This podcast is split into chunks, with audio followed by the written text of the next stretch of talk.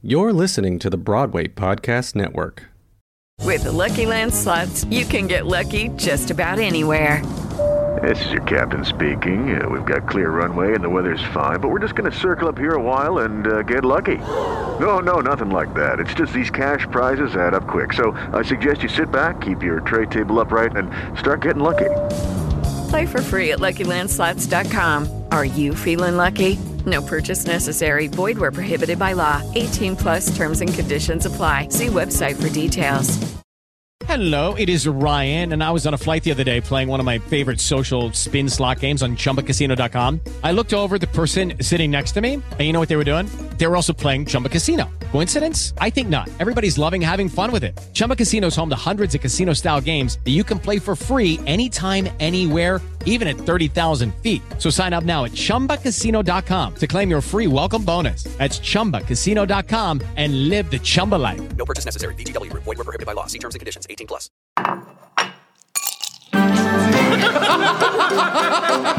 Did you bring wine?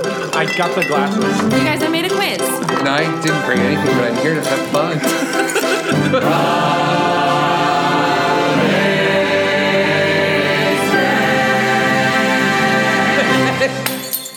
Hello, and welcome to the official Broadwaysted podcast where we're drunk on theater. I'm your host, Bryan Plofsky, and let's go to the movies. Maybe tomorrow will bring us a sign, but you're never fully dressed without a smile. I think I'm gonna like it here, you dumb dog. It's gonna be easy street. It's the hard knock life? No, I don't need anything but you and tomorrow. Well, the White House version. Joining us today are the usual little girls, including Kevin Sandy Jager. Yeah, I mean, I'll take that. I'll be like one of the little girls for this episode. I mean, to be fair, I still use the dog's name for. Oh, you know what? I I would totally get cast as Pepper, but I would be the kid who got cast as Pepper that was angry that I was too tall to be Annie. Like that's Mm. totally my mo, by the way. It had to be Wait. Pepper. Your mo is being angry, or your mo is being too tall for Annie. Beat angry that I'm too tall for fill in the blank. Oh, okay, There. great. Um, Kimberly, our We Got Annie game master and unofficial babysitter for the hour. Best number in the show. Best number in the show. uh, well, I use the movie ones for the yes, best number in the show. But I use the movie ones for this one because we haven't done it in a long time, and I just had N ranking on the brain, so I, I whatever. Anyway, We were just Um, we were just watching something, and I was like, "This is giving me We Got Annie vibes." I don't remember what it was. Hmm. And with us today is someone you may have seen on Broadway in How I Learned to Drive and Arcadia, or your own personal screen in Divine Secrets of the Yaya Sisterhood, Taking Woodstock, Ms. Maisel, and a host of other things in addition to the upcoming The Girl You Talk To. Let's give a big, broad waisted welcome to friend of the show, Friend, Friend of the show. Alyssa May Gold. Hello. I'm Hello, a friend welcome. of the show. It's far. We're very happy to have you. I'm so happy to be here. I'm so happy to have three new friends. Absolutely. Uh, we have to split you into thirds, though, if that's fine. Yeah, that's totally fine. Yeah, I figured. I figured. Totally. Um, but let's start with what are you drinking? What are you drinking? Uh, me first. Okay, so I'm doing I'm doing two things. I have uh, Yes. a lovely uh, wine that was left over at my house from a dinner party. I don't know what it is, but it's nice. It's Uh, red. and Great. then it's red. And um, a, a, a dry, a Canada Dry seltzer uh, with a hand-picked lime pick, picked by me from a deli. Um, squeeze it. Wait, now I'm going to say this. Like, this is handpicked from the produce. handpicked. I handpicked it myself. Farm to table, deli to table. Yeah, deli to table. Like, handpicked by my Instacart delivery driver. Uh huh. Handpicked, not by me, but by someone. yeah. A hand Fresh squeezed by Uh, me. Kim- Kimberly? I'm also on the seltzer train. Cheers. Um, so I still have a few more weeks till I'm allowed to drink again. Once I pop a child out, but it'll be fine. Oh, interesting way to put it. I don't know. How many times? How many different ways going to be like? I'm not drinking because I'm pregnant, but you can't see the bottom half of my body. that was a great. That was great. I've never heard it said that way before. I love it. Kimberly is a human making factory right now. And once she is out of business, she will commence with the drinking. My Instagram right now is all summertime cocktails, That's Oh, me. yeah. and I can't decide if it's mean or like inspirational. I guess that's true. That'll get you through the home stretch. Because I'm just like, oh, a rose sangria does sound good. I, s- Yeah. I saw on Instagram recently somebody posted like a. Do they still call them memes or those things like Yeah. the pictures with the words on it? Yeah, there was yeah. like there was like a picture of like a woman who was holding like it was her hand holding up like a cocktail, and it said, "I've waited nine months for you." And in the background is like the baby sleeping, and like close to it, she wrote, "Oh, I guess you too." It Oh was- my Are you god. on my Instagram, Kevin? I know. oh God, the Oh. Instagram feed is interesting. Oh, what are you Oh. drinking? Make yeah. Kevin, what are you drinking? Oh, I am drinking um a margarita, like a basically just a mixed margarita with tequila that I poured into my BroadwayCon 2016 cup. what is it? Uncle Bill's like rodeo root beer? uh, Wild Wild Bill's Old Fashioned Soda Pop Company. We're just gonna keep giving them plugs. They don't pay for it, but I just Yeah. love this cup. I know. Like we're giving them party? plugs. Can they like cater? Can their truck come? I mean, I'm sure that if you threw a party and you could hire that truck, I'm sure they do weddings like soda pop and stuff like that. Baby showers. no don't, they should. I did not realize when I like when I elected for like the thirteen dollar drink that came with like the refillable cup. I didn't realize that seven years later I'd still be using it all the time. Yeah, That's it's great. the dream. That is what a collectible cup should look like. Well, it's a- Agreed. It's a really cool looking cup, but it's, It's a- also yeah. incredible because you pour. It's really really big, and if you Mhm. pour a lot of liquid in it, it like keeps like the way the cup is designed or whatever it is, it keeps it cold. Sure. That's priceless. So it's almost like a Yeti, but it's like a Yeti in the form of like a cool ass mug. Keep it in the freezer. Yeah, yes. Oh. that's what I do. Oh. That's so smart. okay. World world exploded. All right. Yeah. But like let, Um, let's talk about your life. well, I'm drinking. This is also not a promotion, but I am drinking uh, Uncle Nearest 1884 small batch whiskey um, on the rocks. Ooh. Um, it's very good. Has a nice little kick at the end. Friend, you Love got a that. name tag on? Which is oh, I voted today. Oh, Wonderful. Thank you for doing your civic duty. My Yeah. pleasure. Um, I voted today for the Philadelphia mayor. good. That's right. You guys had it was primaries today, right? Yeah, uh huh. Primaries. Um, now they'll leave me alone for a little bit, but because man, when you move to a state where your vote like really does matter, it's wild. It's Yeah. a crazy difference. I. So did Like, anyone who- else watch? Oh, go ahead. Oh no, I'm just be like Hulu. I know what you're gonna say. Yes, I watched Succession. you, I mean, yes, what a week for thinking what about a week elections. for. and, I like, know that episode. We had episode any really. say in anything. Oh, I know. For those It of was- you listening to this in the future, we're talking about um, episode eight of the last season of Succession, which is the election, which is wild, wild. wild. Ag- Um, but yeah, um, I, I, uh, the Hulu ads that you get out here are just like this person's a trash person because they do these three. Like just so many. Hulu's the one that I get a lot on, but like just like totally directed, but also like it's why it's crazy, especially when the state senate was going with like Oz versus Fetterman or Oh, whatever yeah. it Oh, was. yeah, yeah, yeah. I mean, not whatever it was. I know what it was, but like, man, they would. I mean, it was wild. It was like watching a pay per view boxing fight via commercials. like they were nasty. It was amazing. I know that you mean Dr. Oz. but Yes. When you said Oz, my first thought was, does he mean Frank Oz, like the Muppet tier, or does he mean like the wonderful wizard? Or the of? wizard. yeah. I mean, Those are two A real election would be fun between the Wizard of Oz, Doctor Oz, and uh, Frank Oz. Oh my god! I, I would. I Wait, no, no, be- no. would love to see the Hulu ads for that. Alyssa, this is really important. Who would you vote for? What are they between. running for, Kevin? It doesn't matter, Kimberly. It doesn't matter. I So- mean, I, I, I hmm. think Frank Oz. I think I want to see a whole Muppet government.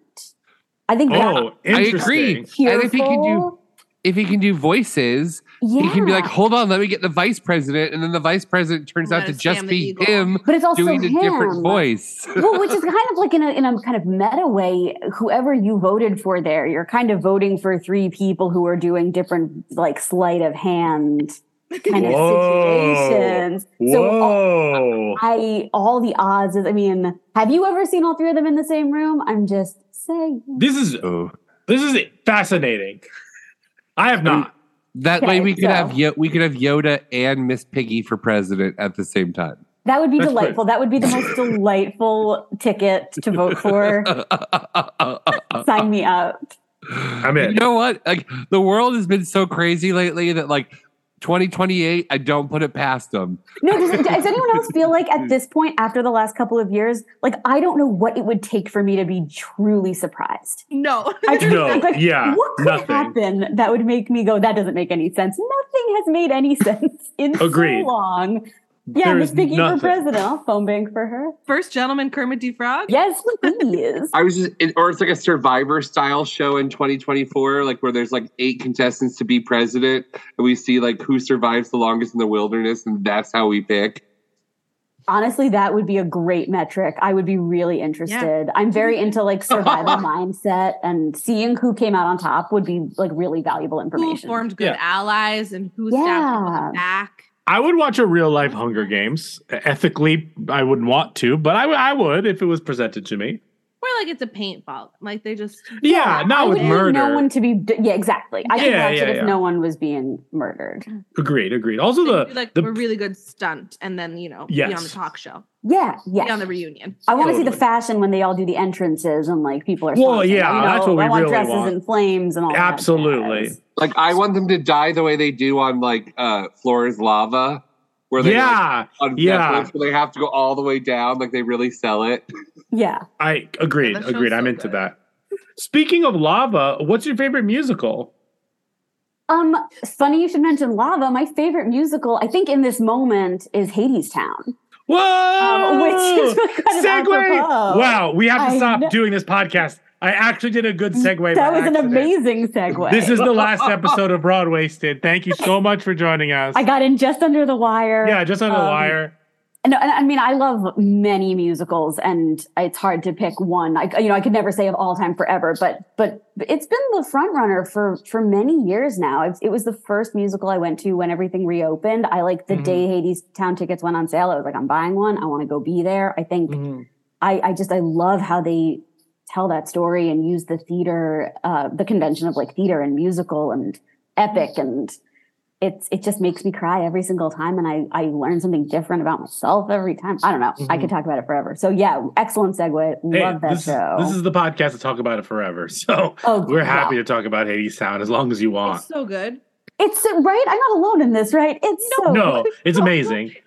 Of all the shows of recent years, it's the one I've seen the most. Like, like Oh, actively, act, actively went to seek it out both on Broadway and on tour because I just kind of needed to inject it into my veins. it's something that I feel like I mean I, I got to see it I went in knowing nothing I saw it at New York Theater Workshop and I remember then thinking like this is the music is so special and and the way that they used that space was really smart and so I was really excited for it on Broadway and just when I'm not like a, a a fine art person I'm not a really visual thinker so I like when I go into museums I don't really have responses to art which is why I don't go to museums that much when those walls opened and the lights came through when they're going down Uh-huh. into Hadestown in Act One, I wept.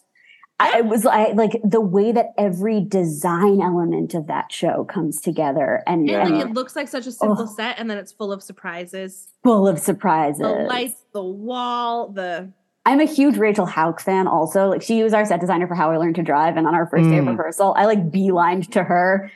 Like, I love your work so she also did what the Constitution means to me. Sure, that's a Um, great. And I just saw Goodnight Oscar, and like she did that set, and I feel like her sets teach me how to watch the story in a Sure. way that I, I I don't always uh, know how like how an environment is shaping what I'm seeing, and I feel like hers always do. And Hadestown is just done.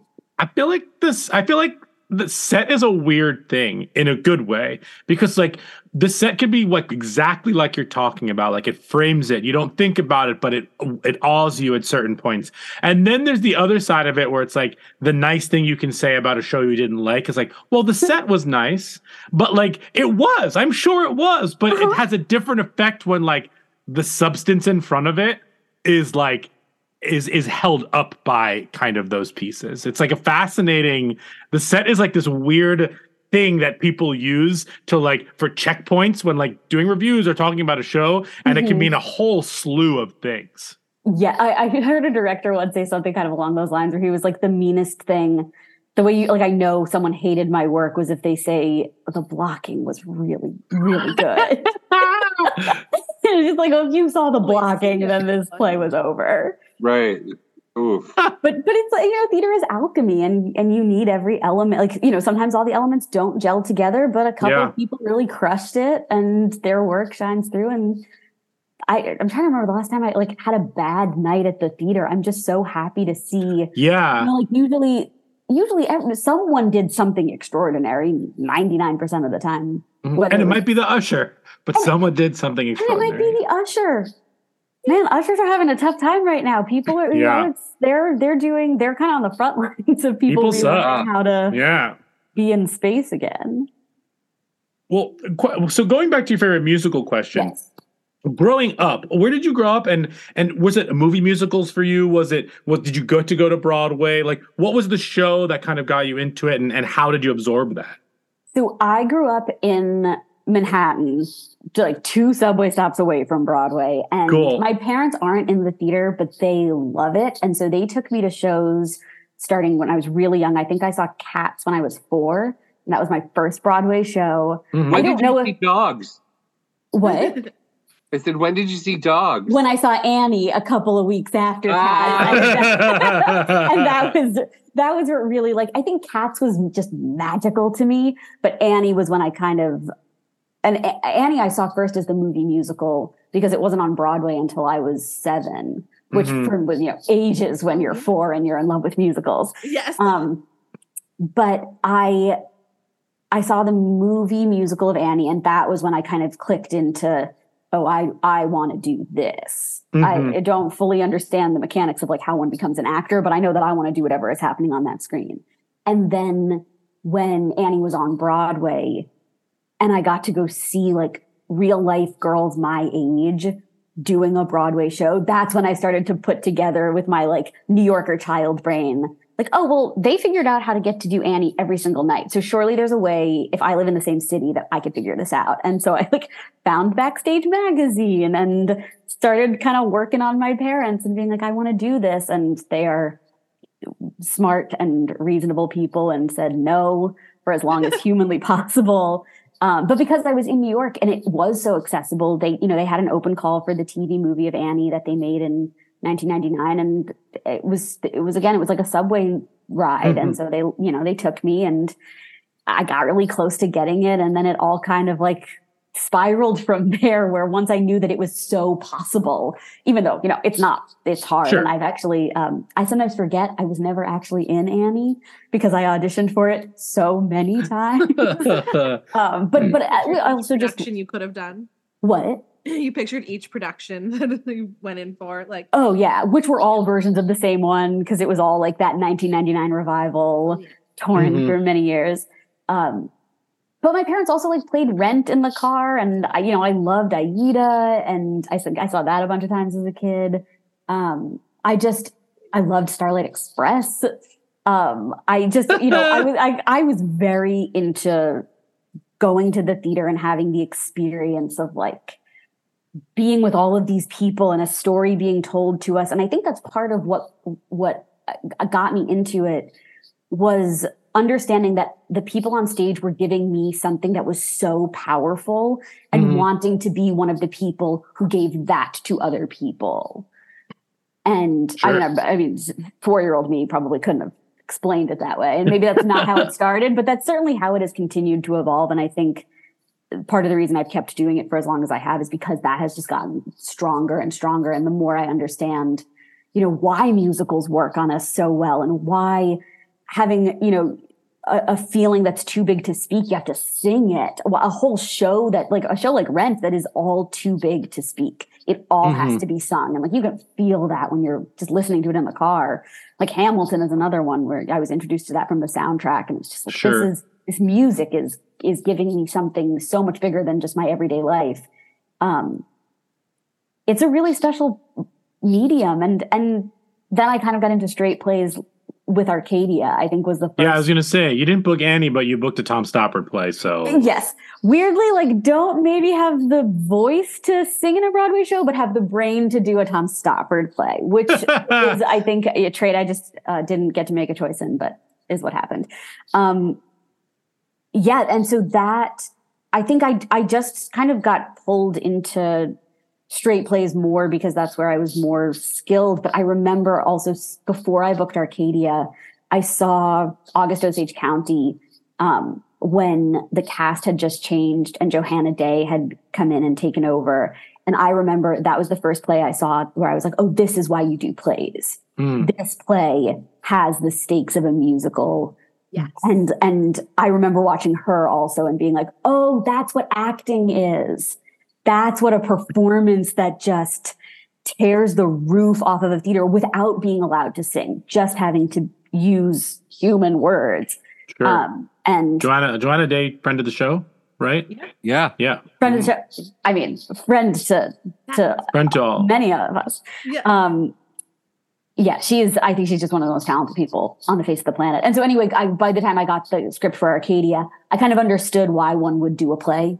uh, Yeah, because yeah, I had seen sense. August Osage County, and and Arcadia is also like a long play, um, and I it's it is similarly epic in how it's building all of these ideas. Also talking about lava, you know, at the end of a play that is about fire and and To be fair, yes. Thermodynamics and Yeah. um and then you know Thomasina dies in that fire and Spoiler alert. oh spoiler alert in case you don't know 20 years later yeah. But that- yeah. um So you were inspired by Johanna Day, and then you got to work with her uh-huh in your in was- how it, in yeah, in how I learned to drive. yeah Before we get into how I learned to drive, you grew up in Manhattan. Do you Yes. know how to drive? I do know how to drive Okay, cool. it is it's like when I feel like when a Manhattanite puts a driver's license in the special skill section of their resume like they mean it it really is a special skill it's like totally. not that usual. Yeah, my parents, again, very smart, reasonable people, were like, "You should know how to drive a car," um, and and they were right. It has been very useful many times um, in my life. I don't do it Sure. often, but I I feel very grateful to know how to do it. anyway, back to the play. anyway, back to the play. But uh, yeah, so all that to say, I I I auditioned for Arcadia, and I you know knew that that was something that I really wanted to do because it was such a big epic play. And then I was an understudy, and I got to go on and make my Broadway debut kind of at the last second one day, and Cool. that that was a night where I felt that that feeling of um as I was walking onto the stage before the show started, like this voice came into my head that was like, this night isn't about you. This is about the people, the the 1100 people who are there who have come looking for the thing that you get when you're in an audience. And your job for the next 3 hours is to give them that. And and that's what I did and I had the best time and yeah, and, and then I got to do how I learned to drive with Johanna Day, and that was And Mary Lou- and, and there Mar- oh yeah, and Loki, Mary Louise Parker, and David No big and deal. I was Chris gonna say, Myers, no and- big deal. two of the people who were revisiting the show, like what, like almost All three twenty of them. years. All yeah, all, like almost twenty years later. Was Twenty it? years later, it was Yeah. supposed to only be twenty three, and then there was a Right. small and- global pandemic, Little So- hiccup in the A little hiccup. What was that like being the person surrounded by the veterans like of that show? it was incredibly special because they came into it with both their past experience like we, we kind of had two rehearsal processes. And in the first one chris myers who played the male greek chorus who was the only the other uh, kind of new person to the process we were both brand new to the play and the three of them and our director were coming in with you know 23 years of sitting with the play. But then in 2022, when we all came back together, Chris and I had been sitting with the play for two years. And so now Mm. we were all coming back to something at different times. And it's a play that I think is kind of sadly evergreen. You know, we're we're still all trying to navigate how we have these conversations about relationships and um, crime and love and all of the messy gray area stuff that happens in that play. And so we, they were all revisiting it with in a different world. Chris and I got to come in and be members of that world, but then also have sat with it ourselves as the world changed again many times over. And um, so it so it's it was it was the perfect play to because it's a kind of living, breathing document in many ways because it's it's a play that's always going to be commenting on both the kind of sexual politics landscape of the time, but also how people are confronting and dealing with trauma at any given time. Um, it was it was incredible to get to come in and be both a new face and then also someone who'd been sitting with it, and they all approached it kind of as themselves at the ages that they were now as well, which changed it for them. Yeah. So we were all discovering and rediscovering at the same time. Sure. And you got to kind of run. I mean, I saw it. You were fantastic. Oh, thank Um, you. But like you got in the play, you kind of get to run the gamut of playing a very young character Mhm. through like a very intense experience. Yeah. But you're also getting to play the grandmother and like Mhm. all these older. So like, what was it like? What was your process as an actor? Kind of like taking on not just multiple roles, but like multiple roles from like the full gamut of like ages and experiences and things like that. it was you know the the great thing about this that play and that track is that it feels like it looks like three different characters but it is one track and it's not accidental that it's the youngest woman in the play plays the oldest woman and the youngest and is there are things that are being set up with the grandma and what she is imparting onto her daughter and her granddaughter that I then kind of just had to pick up the mantle from myself almost as the as little little bit. Um and and a lot of that is because Paula wrote a perfect play. So it's it's pretty it's you know there's not a lot of sitting there going well, this doesn't make any sense how am I going to Mm. make this work how am I going to Mhm. connect the dots a lot of it was about for me coming into it just with really strong physicality to make sure that I was bringing because also that scene with the where I'm the grandma, I'm with my daughter and my granddaughter who are both being played by women who are older than me and having to bring the energy though of that was my domain. They're in my kitchen. Mm-hmm. And so I tried to just work really physically in terms of like if I have all the status and all the power as the grandma and no status and no power as the 11 year old and I have I'm totally beaten down as the grandma who has these rules and that's what I'm parroting. And then all of the optimism and hope of being an 11 year old who thinks she's free in this moment. And, and a lot of it was also that I think I, I tried to play with um antithesis as much as possible in that way of like the more excited I came into that last scene, the sadder it was going to be, and the more I felt, the more trust I had in in um, Uncle Peck, the worse that was going to be.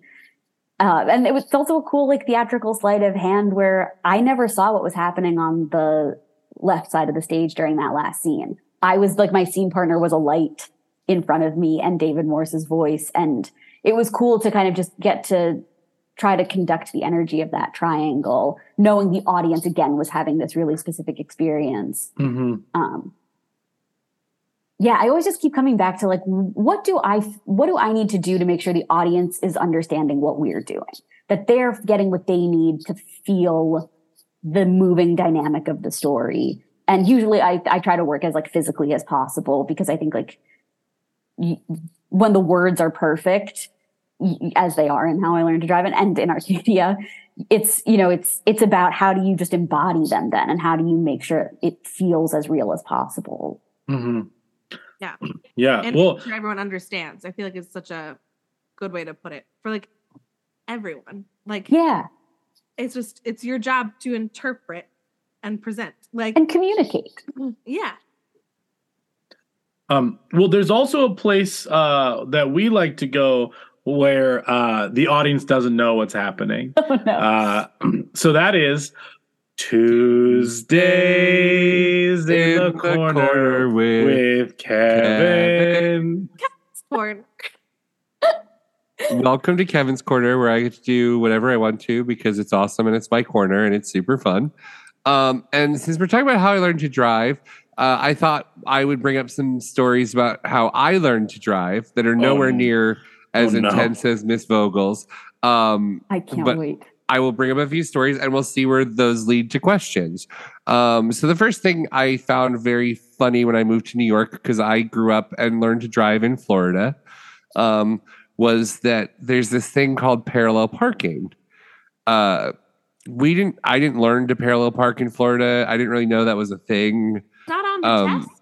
No, it wasn't on the test. I didn't have to parallel park on my test either. Let me tell you, I would not have a driver's license if I had to parallel park. a I car. also would not have a driver's license. I don't understand the, the mechanics of it or any issue of it. I don't get anything about parallel parking. Wait, but you took your test in New York, right? I actually took my test in Connecticut, um, which is also part of why I have a license. And then I waited six months and again got a New York license. Don't tell. That's hilarious. Amazing. also, still hilarious that they didn't make me parallel park. I don't. That's crazy. Yeah. Parallel park in New Jersey.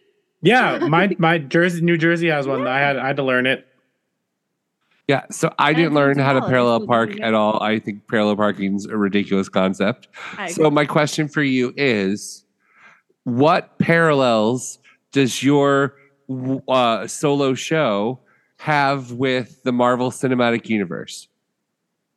Um. Oh my God. It- is directly parallel related to the Marvel Cinematic Universe because my solo show, The Girl You Talk to, is my pitch for the possibility that Jesus was in fact a woman. And um, the Jesus story is what gave us Joseph Campbell hero journey structure, which is the structure of every superhero movie. All superhero movies are the Bible. They are all the Jesus story. And so part of what my solo show is about is how important stories are and how seriously we need to take which ones we are telling because the trickle down effect is so enormous.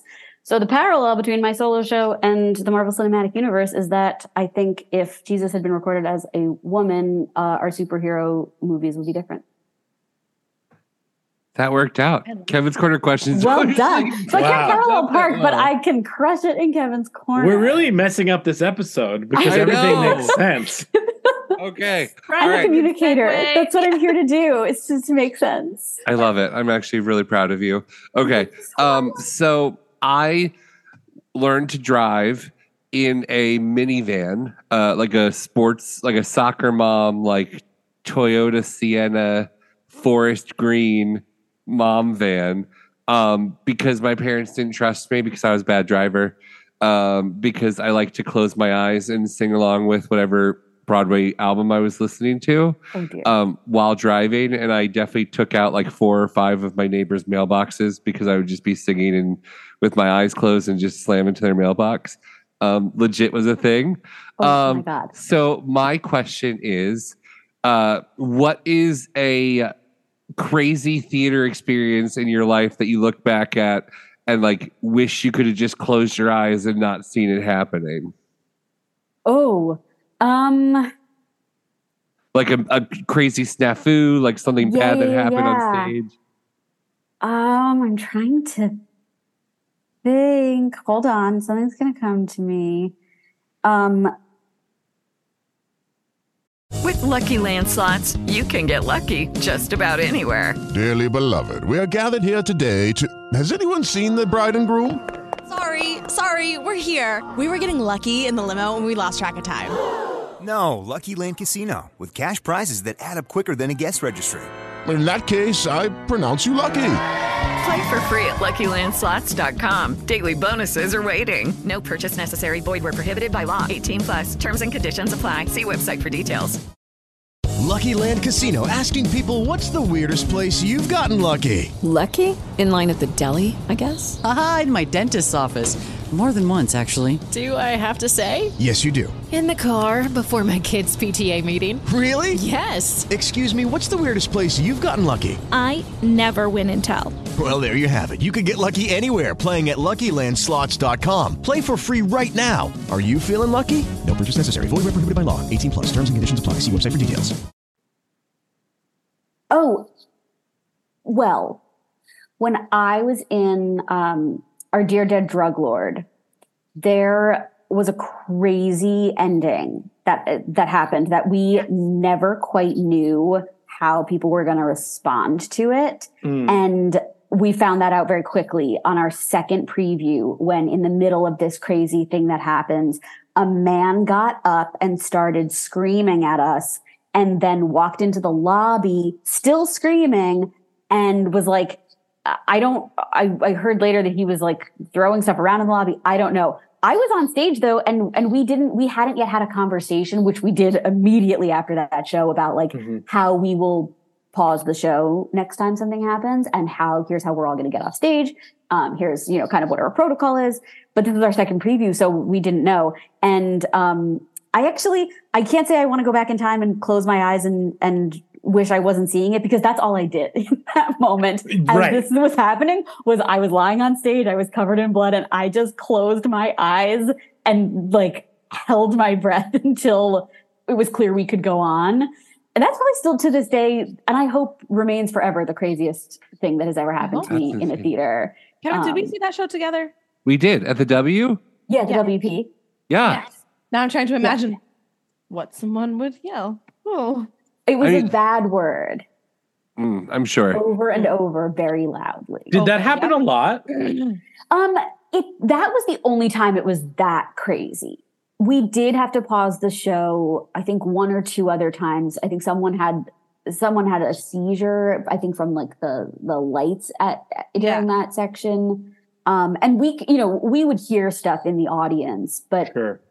Generally, I think people start. I think they did a really good job um, with the messaging of like the marketing that people started understanding. Like when I'm coming to this, I know ex- I don't know exactly what's going to happen, but I'm I understand this is not maybe casual fare. And so I think Mhm. people the they did a really nice job preparing people without giving anything away.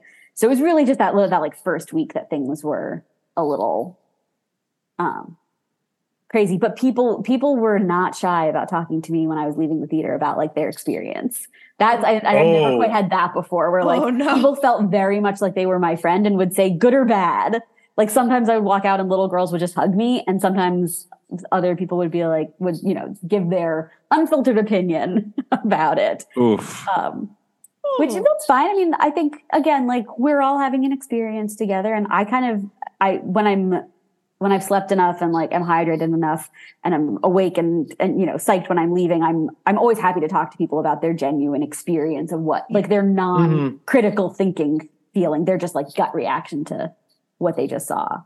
Um, that's yeah, that's generally really fun for me. So that was I probably the that. craziest. Um, great. And then the third question, you're doing really well. You're almost out of the woods, um, the metaphorical woods.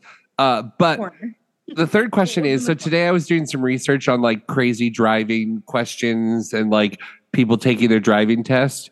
Um, because I was trying to find like a fun little quiz, but like sad day, there aren't really very many fun quizzes out there. Um, Terrible. I know. I mean, there are quizzes that are kind of they start to be fun and then they're not fun. It it was not a fun experience. but what I, what I did learn was what which was fun was I was reading about like the most common things that people get wrong on like their writing driver's tests. And one of the things that people struggle with the most is understanding what the lines mean on the road, depending on what like the colors and the like the uh, type of line. Like people like struggle that like a white dashed line means that like your both lanes are going the same direction, so you can cross between. But a yellow dashed line means that like the people on the other side are going the opposite direction, but you can still pass. Right. And then sometimes there's a dashed line, but a dot like a and a solid line. So it means like if you're on the dashed line side, you can pass, but the solid line people can't pass. So there's all these like rules that people like mess up on and like gives people super anxiety because they like just struggle with boundaries. And So that's my- been driving with Kevin. I'm panicking just listening to you describe this. I'm going, do I know this? Right. Yeah. It's it's Do I str- remember this? I was like, uh, and that was actually one of the reasons that I didn't want to do the quiz because the one cool quiz I found, I was like, I don't know most of these answers, and I don't want to sound stupid too because it's my corner and I'm supposed to sound smart. So my question is, since people have struggling with boundaries and like what the boundary lines mean, what are some boundaries that you think are being placed on young actors today that you would encourage them to uh, ignore in order to find more success and fulfillment? I think the the most immediate one is anybody who tells you to pick one thing and stay in your lane. Don't listen to them. I I don't I think it's so antithetical to storytelling to like decide oh I'm only I I should only do one of the things. I should only be an actor or a writer or a director. Like I I have I, I can't think of anything more wonderful than when you're being driven by, I want to tell this story. So I guess if I'm the best person to write it and direct it, then I'll write it and direct it. If I'm not, if I should just direct it and produce it, uh, great. If, if I should just act in it, great. But I think I, I would tell anyone who's like being pushed into having, you know, role job boundaries, don't go mm-hmm. follow your heart, follow the stories that are exciting to you. Um, and, and similarly, any boundary around type, look, brand. Don't, don't even, it is again, like that's not what we're making art for. Our job as artists is to break all of those boundaries and all of those barriers and show every different kind of human and tell every different kind of human story. And right now, we're still telling the, like this tiny percentage of the human experience in our stories and we're showing this tiny percentage of what humans look like on our stages and on our screens and so don't listen to anyone who's trying to give you any kind of type or look or telling you to make yourself a certain way. Just in your art and outside of it. Like I know it's so cliche to be yourself, but but I would say maybe just like become yourself. Keep excavating like what does that mean to you? Spend all the time you would spend on headshots for this different look on just like who are you? And the last one is any um there are no rules when it comes to reaching out. Reach out to people. I love finding the people. I don't. Uh, like you would be amazed. The people who I have written to as an actor submitting a headshot who will not write back to me compared to the people who make things who I have written to as an interested fellow artist where I'm like, you made this thing that I love. I want to make similar things. Would you have coffee with me? The, the people who have, who I've had coffee with and started mentor, mentee, friend relationships with is incredible to me. People want to talk about their art. People want to help the next generation keep the candle lit and, and bring, you know, bring that light forward. And when people reach out to me, I'm never like, no, I don't want to help you learn how to start a company and produce a play. I'm like, yes, another person who has a story they want to tell. Yes, come, come, come. So follow your heart and follow the stories that you want to tell. And don't anyone who's trying to give you boundaries within that, like I would be very skeptical. You know what? Cross those lines no matter what color they are, kids. Yes, fail the quiz. Unless you're driving. Unless, Unless you're driving, you're, then please follow the driving are. rules. follow the driving rules and always be polite. Always lead with manners. Don't violate people's personal boundaries. You know, the huge. And yeah. Alyssa, Alyssa, you made it without any citations. Congratulations. you made it Kevin's corner. Oh my goodness. Um, so Kevin had already mentioned your solo show, and I'd love to talk a little bit more about that. The girl you yeah. talked to, um, that's going to be at the West End Theater uh, from June 21st through July 9th. So check yes. it out. Um, I will post the link to get tickets in the description of this episode, um, so you can check that out. You can also follow um, Alyssa on Instagram. I'll put that in the caption of this description of this as well. Um, but um, yeah, tell us a little bit about where this show came from. I know you you started to talk about it a little bit. Like I'd love to hear a little bit more of kind of the concept and what you hope people will get from this. The way that you talk about the experience that an audience has. Yeah. So at, I mean, at its core, like I said, it, it is a story about the importance and power of stories and um, my company pocket universe is dedicated to reconsidering and reimagining classic stories and conventions. And we did a bunch of shakespeare and i knew the next thing we had to go back further. We had to go back to the first not the first story but one of the much earlier stories. And yeah. um and and i the girl you talk to is me using my experience of being told last year that I was running out of time to have children and my 17 years of Roman Catholicism and a lot of late night Googling to try to show side by side using my story up against Jesus's story. I want to create some reasonable doubt that this was supposed to be the story of a man. And and also like caveat to all of this when i say jesus was a woman this isn't like an oversimplification for marketing purposes. I'm not trying to push any version of womanhood. I just think that jesus's body and experience of it were a lot closer to mine because when we look at these two kinds of bodies on earth there is one that gets to 30 and is told you have a divine power, but only four more years to use it before it's a geriatric pregnancy. And, and it comes with, I mean, the Jesus timeline is so different than all of the other stories that we have in these religious texts. And the New Testament we know was supposed to be a reset from the Old Testament. We knew someone else was coming to lead.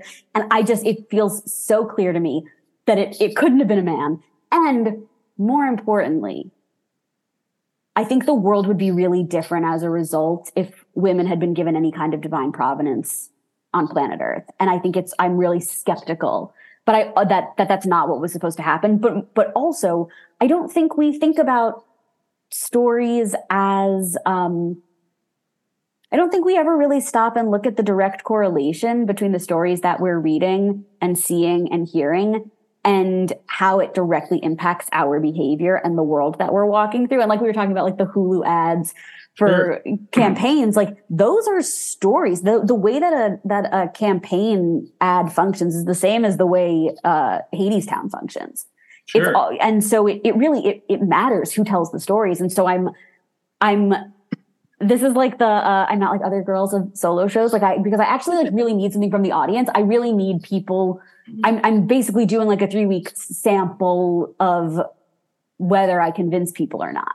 So um mm. so when you come in, like it's you're not coming in as like a passive listener. This isn't for me to just vent about, you know, my life in the Bible. It's I want to see if this makes sense to people because I do take storytelling really seriously and I don't want to go on like a bender trying to change the world because this story was written down wrong if people don't, you know, think there's something to it. Yeah. So so it's going to be this three week run in a theater inside of a church, which I think is perfect.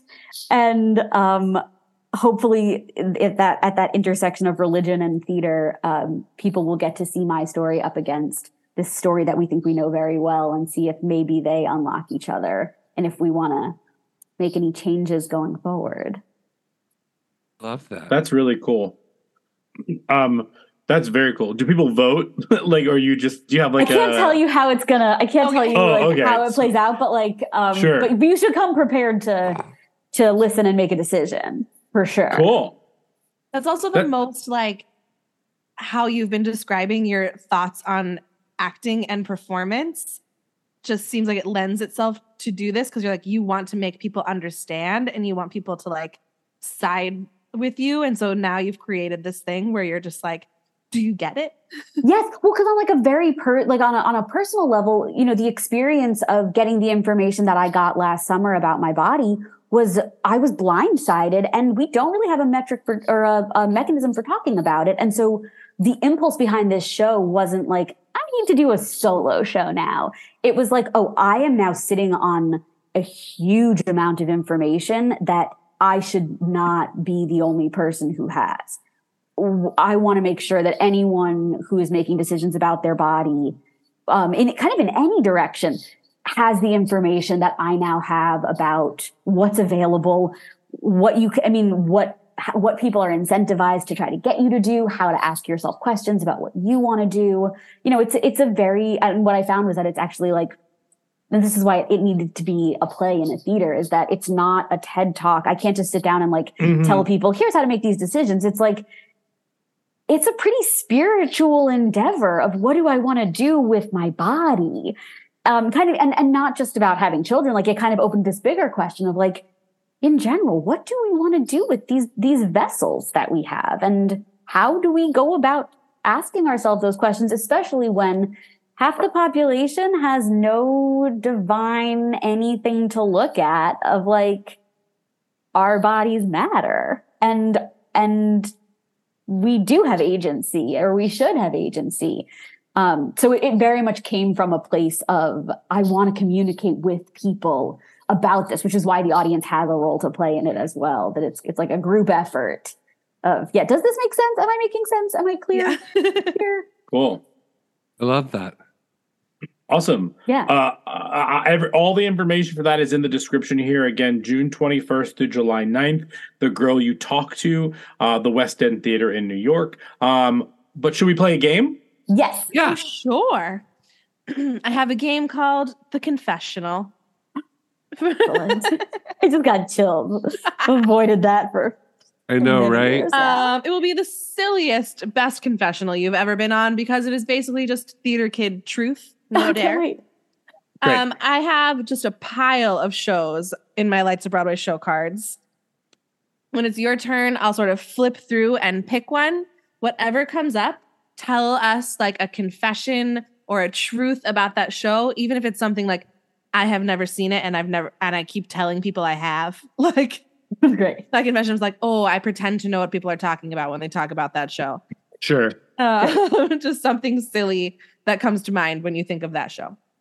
Excellent. Um, Kevin, do you want to confess first? Yes, please. I need to get it off my chest. All right, here, kind of like say when, and then I'll pick a card for you. When? Hamilton. Oh, okay. Um, a confession about Hamilton. I will not give you any Hail Marys to say at the end of this, just so everyone knows. Um, I. What's a good confession about Hamilton? Oh, um, this is just a fun story that I don't know if I ever shared, but uh, so what? Uh, when friends of the show, Aaron J. Albano and Nikisha Williams, were in Hamilton on tour, uh, I flew home to Florida to see the Hamilton tour with my parents um, when it was in town, and they went, and then afterward, uh, Nikisha and Aaron, like we met them at a bar across the street from the theater, like at a hotel, to have some drinks, and there were people from the show, like audience members, also in the same bar, and so when Nikisha and Aaron walked over, um, all of these people realized they were from the show, and so like they they end up having to like do meet and greet in this lobby bar with like 15 random Jacksonville, Florida people who were just like, and they were all just like, I love that show. I watched it on Disney Plus, but like this was so good in person. Like all of them were saying the same thing over and over again. Um, and so it was really funny to watch like the two of them were like, Can you just meet us for a quick drink? And it turned into an entire meet and greet session. And I didn't feel bad about it because they were actually really cute. So that's my confession. Nice. That's lovely. Yeah. Love an impromptu meet and greet. Right? Yeah.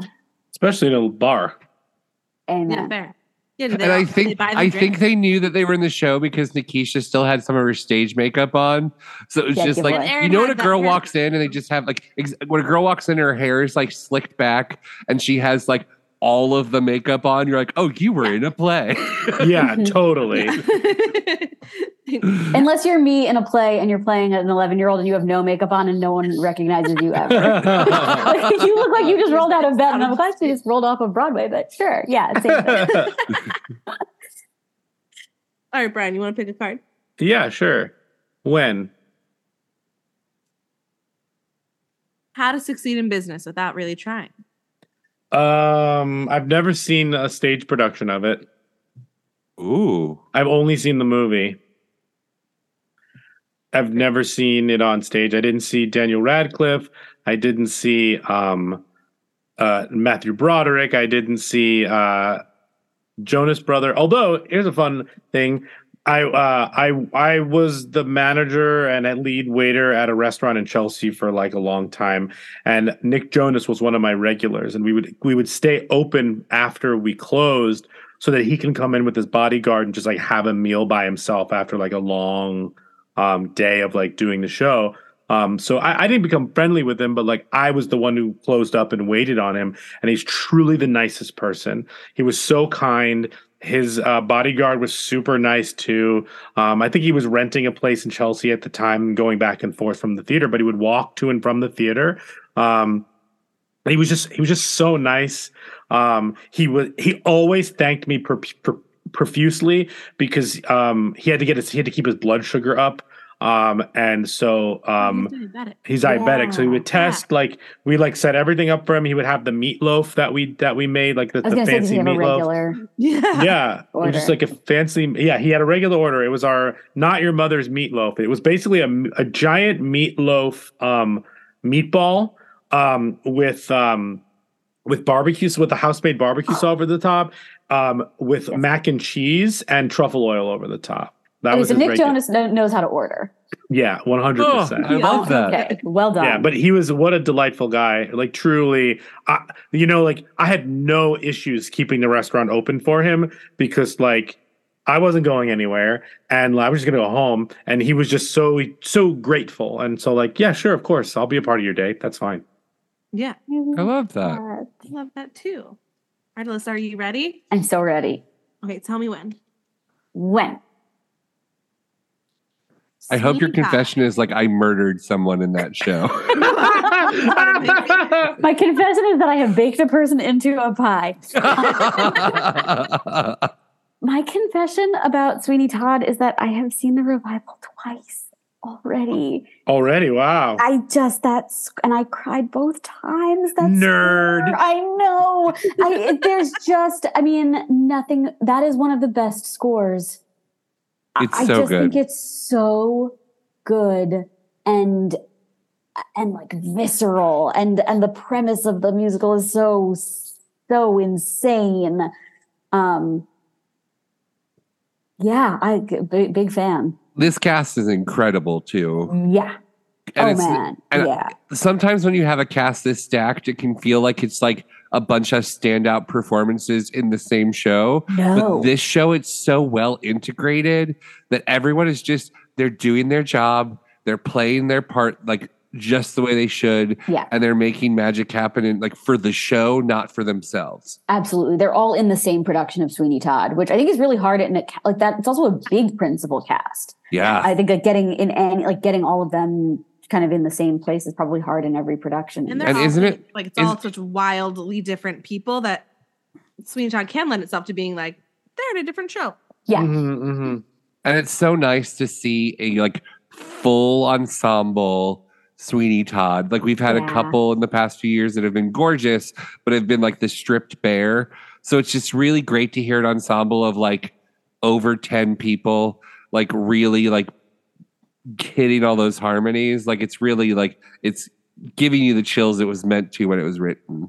I think that's what's so cool about that score too, though, is like I saw the one in the pie shop and I watched the YouTube videos of like the um the actor musician one. And it's Sure. it's it's still it works. You know, like I love Mm-hmm. like they're both that's what's also so exciting about theater is that you can have so many different versions of something that are Mhm. all so good for different reasons. Amen. Yeah. I know. I loved the pie shop that the idea of like a big production of it. I'm just like, I don't know. But I should So good. No, you should go see it. It's it's wonderful. limited time where I can sit in the theater. Okay. I'll confess something. Yes, please. Someone tell me when Do it quick before you have a baby. the prom. okay. I loved this show so much. that is my confession. Is that I laughed so hard. I told everyone they had to come see it with me. Um, my friend worked the merch counter, and I literally like met up with her one day and to buy a "We're All Lesbians" shirt to give to my husband for his birthday for Christmas. I love Oh. it. because we were both so obsessed with it. And one of my what did oh I sent Jay a TikTok the other day that was just someone unboxing their drama desk award, but for the sole purpose of me watching him watch this TikTok so that I can make the joke. You know what it looks like. Because if that's our favorite joke from any musical ever, maybe of when Brooks's character, um, like whose character? Oh, Beth Leavel's character is showing her Tonys to try and get a better room. And then Brooks Hutchins just throws down a drama desk and she goes, What is that? He goes, It's a drama desk. You know what it looks like. Oh, I love that so much. That part is I- so good. Sometimes it's a drama desk. We just go, I know what it looks like. You know, I, I- you, I don't know what it looks like. So I never saw the prom, but I feel like I did because two of my friends saw it. And then I met up with them afterwards and they reenacted all of their favorite parts for me on 50th and Broadway. Uh, like in front of the 50th Street One station, and that Uh-huh. part wasn't in their reenactment, which I'm now going to send them some notes Same. about. Right, that's a problem. It's a problem. That's clearly one of the best jokes, but I feel like I've seen it otherwise because I got a two person rendition of it.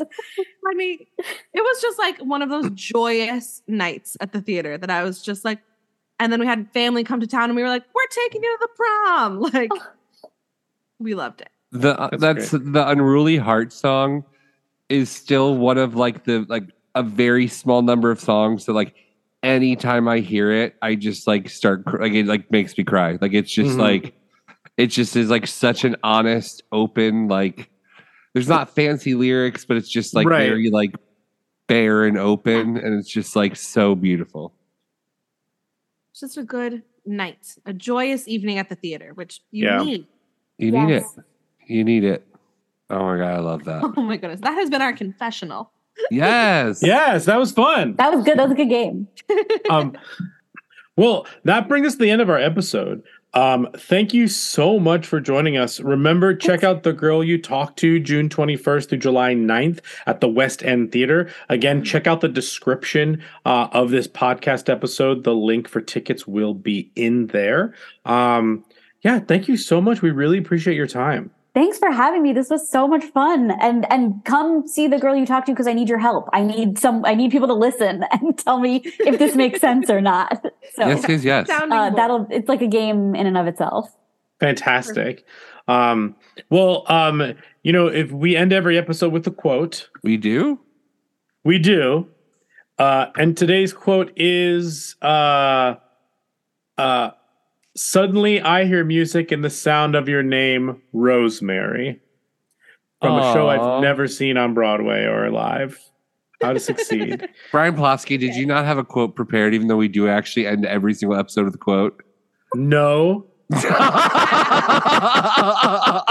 I saw it was only because your eyes di- darted one like to the fully to the right, and I was like, "Oh, he does not have one planned." there is a big blank space in quote to wrap it up in my uh, rundown of the episode. So that was wow. But that you one I tied it pulled. together. I tied it together. But isn't it crazy in those circle. moments of panic where you just need one quote from any Broadway show in the world? And they're all Your brain suddenly can't remember anything but like No. toothpaste. Toothpaste. Yeah, You're like, That's not a Chipotle. musical. Uh, That's yeah, yeah. Oh, Chipotle the musical will be a musical in the next five years. I have no doubt someone has that IP and is working on it. It'll be Oh a my God. immersive at a Chipotle. Especially Yeah. the way Chipotle is like taking over Midtown. Does anyone notice that? It's like, like anytime a store closes, I'm like, oh my god, that store's closing, and like all of a sudden, within five minutes, they're like, uh, opening soon at Chipotle. I'm not mad about it. Honestly, not mad, not mad. I'd rather like I will be okay with Midtown is literally just like a smattering of Broadway theaters surrounded by Starbucks and, and Chipotle. Yeah. Tacos and theater. What else do we need? Yeah, We're good. That sounds great to me. Yeah. Um, but you can follow us wherever you find following things. No, you can follow us wherever you get social media. Um, at Broadwaysted. Um, of course, uh, our Patreon is still up and running, and, and we've got some awesome stuff there. Uh, Facebook group, Twitter, Instagram. Check us out on all those at Broadwaysted. And then, of course, find us wherever you get podcasts, things like Spotify, things like Stitcher, of course, Apple Podcasts. Rate and review us there. Five, Five stars, stars, please. And thank you. Um, again, thank you so much for joining us. We really appreciate this was such a blast, and we hope you had a good time too. I had the best time. Thanks so much for having me. Of course. And as we end every episode, we raise a glass and we say, Zoot Bum. bum. Cheers. Cheers. And remember when I forced you all to do that in our first episode, and here we are, And yet And it here we are became a thing. 400 episodes in. Ha ha ha ha. Has it really been Don't stop. 400 episodes? Something like that. I don't know. Something That's incredible. crazy. It's weird.